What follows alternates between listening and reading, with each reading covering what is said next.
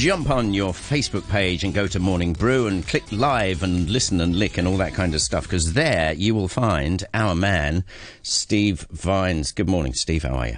I'm not licking. I just just want to make that really clear. Good to talk. Before talk we go any further, Yep, good to talk to you, Steve. Well, what an incredible, uh, well, 24 hours has been. Incredible is probably too strong a word, but what do you reckon? Well, I mean, I think, I mean, we can get down to the substance of this budgety thing. Yeah. But one thing is really interesting about this budget is it clearly wasn't even discussed in Exco Oh, yeah. because the day before the budget, a member of that uh, august body, remember, this is the chief executive's main advisory body. You would think they would have some input into one of the biggest decisions that has to be taken on an annual basis, i.e., the allocation of Hong Kong's resources.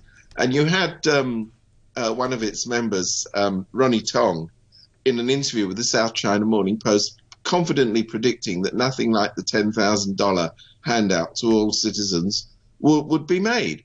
He obviously, like other members of EXCO, Lots of people said it, yeah. yeah, typical of the way the Lam administration works is they don't consult, they don't talk to anybody, they don't talk to their own people. But anyway, having said that, and having been a, a very firm opponent of this sort of handout approach to um, trying to deal with economic problems, because you know it, the very rich and the very poor alike get the same amount of money. That seems to me to be patently absurd only more absurd would be to leave that money in the hands of the numpties who, who would either go out and spend it on some ludicrous new big project or fritter it away on uh, the, incidentally you notice in there buried in there they're going to fritter literally hundreds of millions of dollars away on an advertising campaign. Oh, we've got to have an advertising campaign. You remember It's how a slogan. We need a last- slogan and a mascot. the last global advertising uh, campaign was. What was the slogan they used? Do you remember? Uh, Which one? Um, something like um, Hong Hong Kong still exists. Something. Oh, Hong Kong, uh, we're on.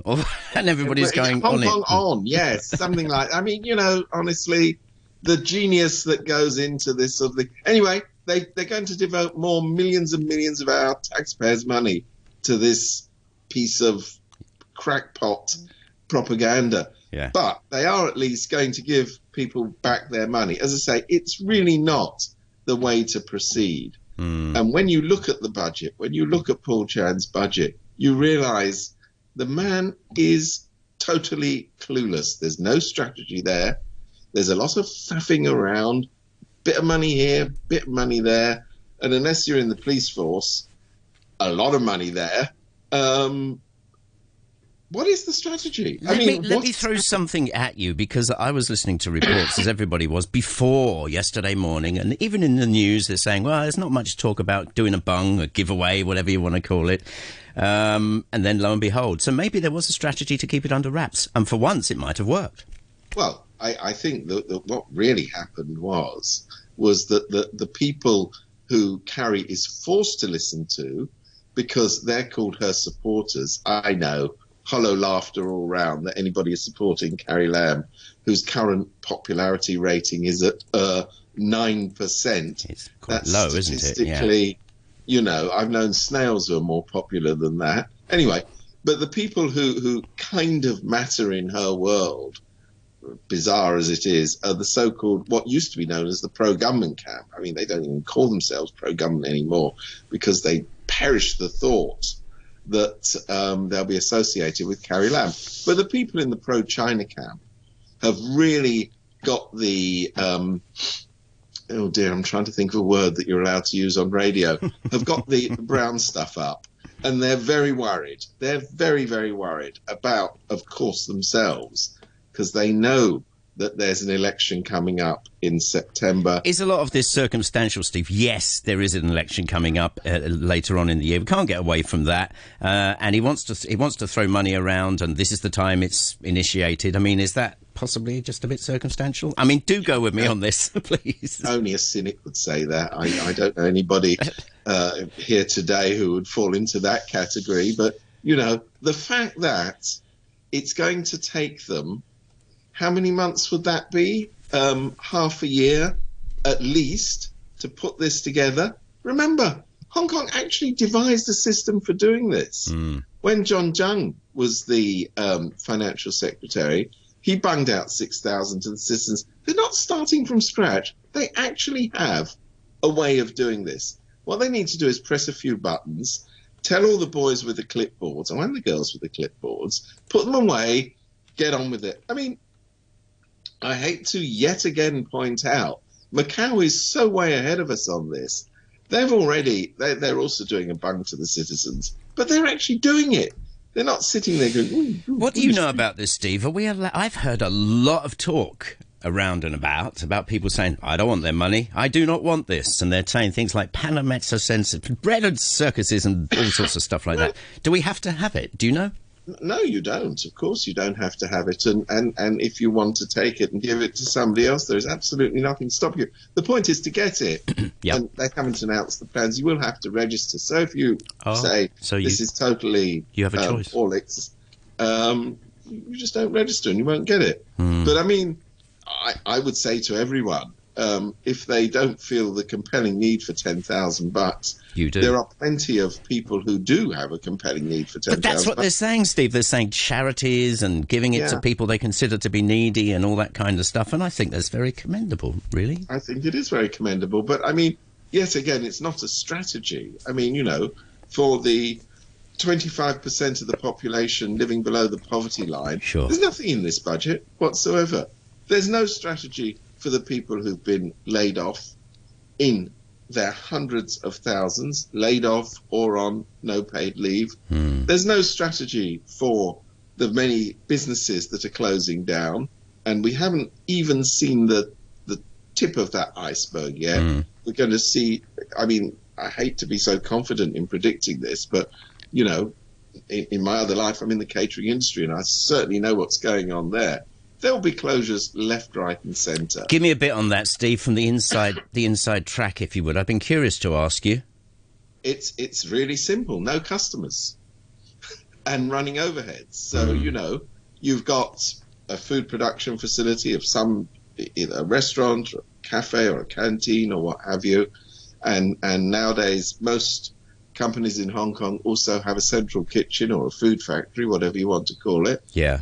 Those costs keep going whether or not you've got customers. The only way you can mitigate the rise of those costs, because obviously you're not ordering food when you've got no customers, is unfortunately staff are getting laid off or put on no paid leave. Hmm. It's it's an excruciatingly difficult time. It's really hard. I want to stay with this, Steve, the catering industry a bit, because it's okay jumping up and down and going government bad, people good, or whatever. But let, us talk about this. Firstly, let me invite our listeners to join us on Morning Brew's Facebook page. You can see and hear him there. And more importantly, you can put up any comments you may have. So, Steve, let me ask you some questions. Uh, in his other life, Steve is in this business. This whole thing about, what do we call it? No paid leave. Can you Yeah. give me the ins and outs of that for starters? Well, first of all, there's two types. One is voluntary, and one is involuntary. Um, in in Hong Kong, most of it has been voluntary. In other words, employers have been going to their employees and saying, "Here's the deal: we're going under. Could, could do you mind helping us out and taking no paid leave?" Um, I'm astonished and and absolutely um, what's the word in admiration of how many people these are not high paid people to No. begin with who are making this sacrifice. What's the average? What's the average restaurant busboy da da da da wage? Average. Um, I would say between twelve and twenty thousand. Okay. It's not a lot of money, really isn't. More, more the 12 end, I should imagine. Well, yeah. I mean, you know, the, that, that, but that that's what we're talking. We're we're not. I mean, when you get into obviously, there's a higher end to that. There's well-paid chefs. There's Sure, sure. well-paid I, I don't mean them, managers. Yeah. But but you're asking at the you know the sort of grassroots end of the business. Yeah. So that's what we're talking about. There's not a lot of fat in a salary at that level, is there? No, there certainly really isn't. isn't. When you've got all the living expenses and rent through the roof, etc., You've got etc. kids, you know. Remember, I mean, look at it's a sort of triple whammy here. You can't go to work. Even if you could go to work, it's really difficult because um, the families with children, particularly um, primary school children are at home because they can't go to school. Yeah. So they've got to be fed and watered and entertained and kept, you know, ambient while all this is going on. Mm-hmm. There's many things going on. If you've got some sort of common or garden ailment, you really can't get to a clinic or a doctor now. One, because people are scared to go there, and two, because they're packed out. So, you know, I mean, it, it, the, it layers up. It layers up. Let me go to our Facebook page because we got a comment here from uh, Art, and he says the F&B industry is being decimated, and we're only just seeing the impact to come. He says, look at Lan Kwai Fong and the number of prominent bars that have closed after being in business there for many years. Thanks, Art. Yes, not just Lan Kwai Fong. I mean, I, I get his point. Yeah. But really, it's not just Lan Kwai Fong.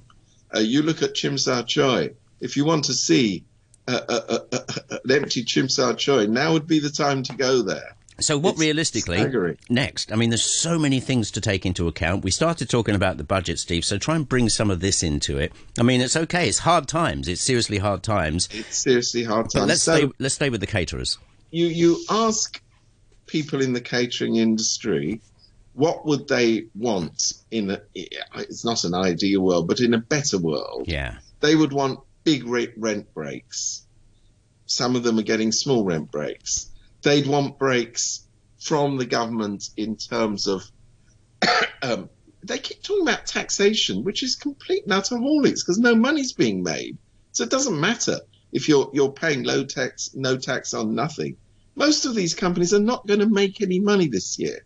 So taxation is is a is a total nonsense saying they're going to give people a break on taxation. Yeah. But it is in indeed possible that the government, which they edge towards doing, there there'll be an enormously agonizing bureaucratic system to get these loans that they're talking about giving. So again, because you can't trust them to do any of this properly, I would suggest they simply give out money to companies in the trade to tide them over. I only say that. I mean, it's a it's a it's a bonkers way of going about things. And if you had a half competent government, you really wouldn't do it. Now they are talking about this to some extent. We haven't seen any of the details of it, and they sort of say, "Oh well, we'll wait until this is over. You know, maybe six months' time." Mr. Chan, the problem is today. It's not in six months' time. You got it. I know you want to do it in six months' time because it's just before the elections and you think that will help your friends in the DAB and what have you. Hmm. But you know, you're a cynical if that's what you really are doing with our money. I always reckon the Beatles got it right. Can't buy me love. And I've got an email here from John, an actual good old fashioned email. So let me uh, tell you what John says. Hello, Stephen Phil. He says part of the increase in the budget for the police is earmarked at hiring a thousand new officers.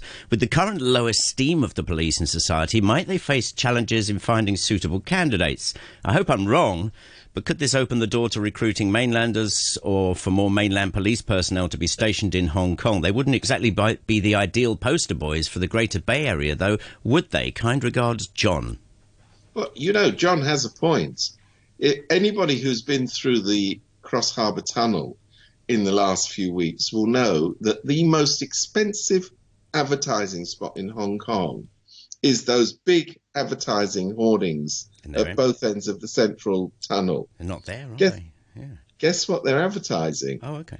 Recruitment to the police. For a while, they were empty. I mean, we, you, I'm like, I don't recognise that wall because there wasn't a big poster up You there. But I haven't seen these on ones. both ends. I haven't seen They these. obviously are having problems with recruitment.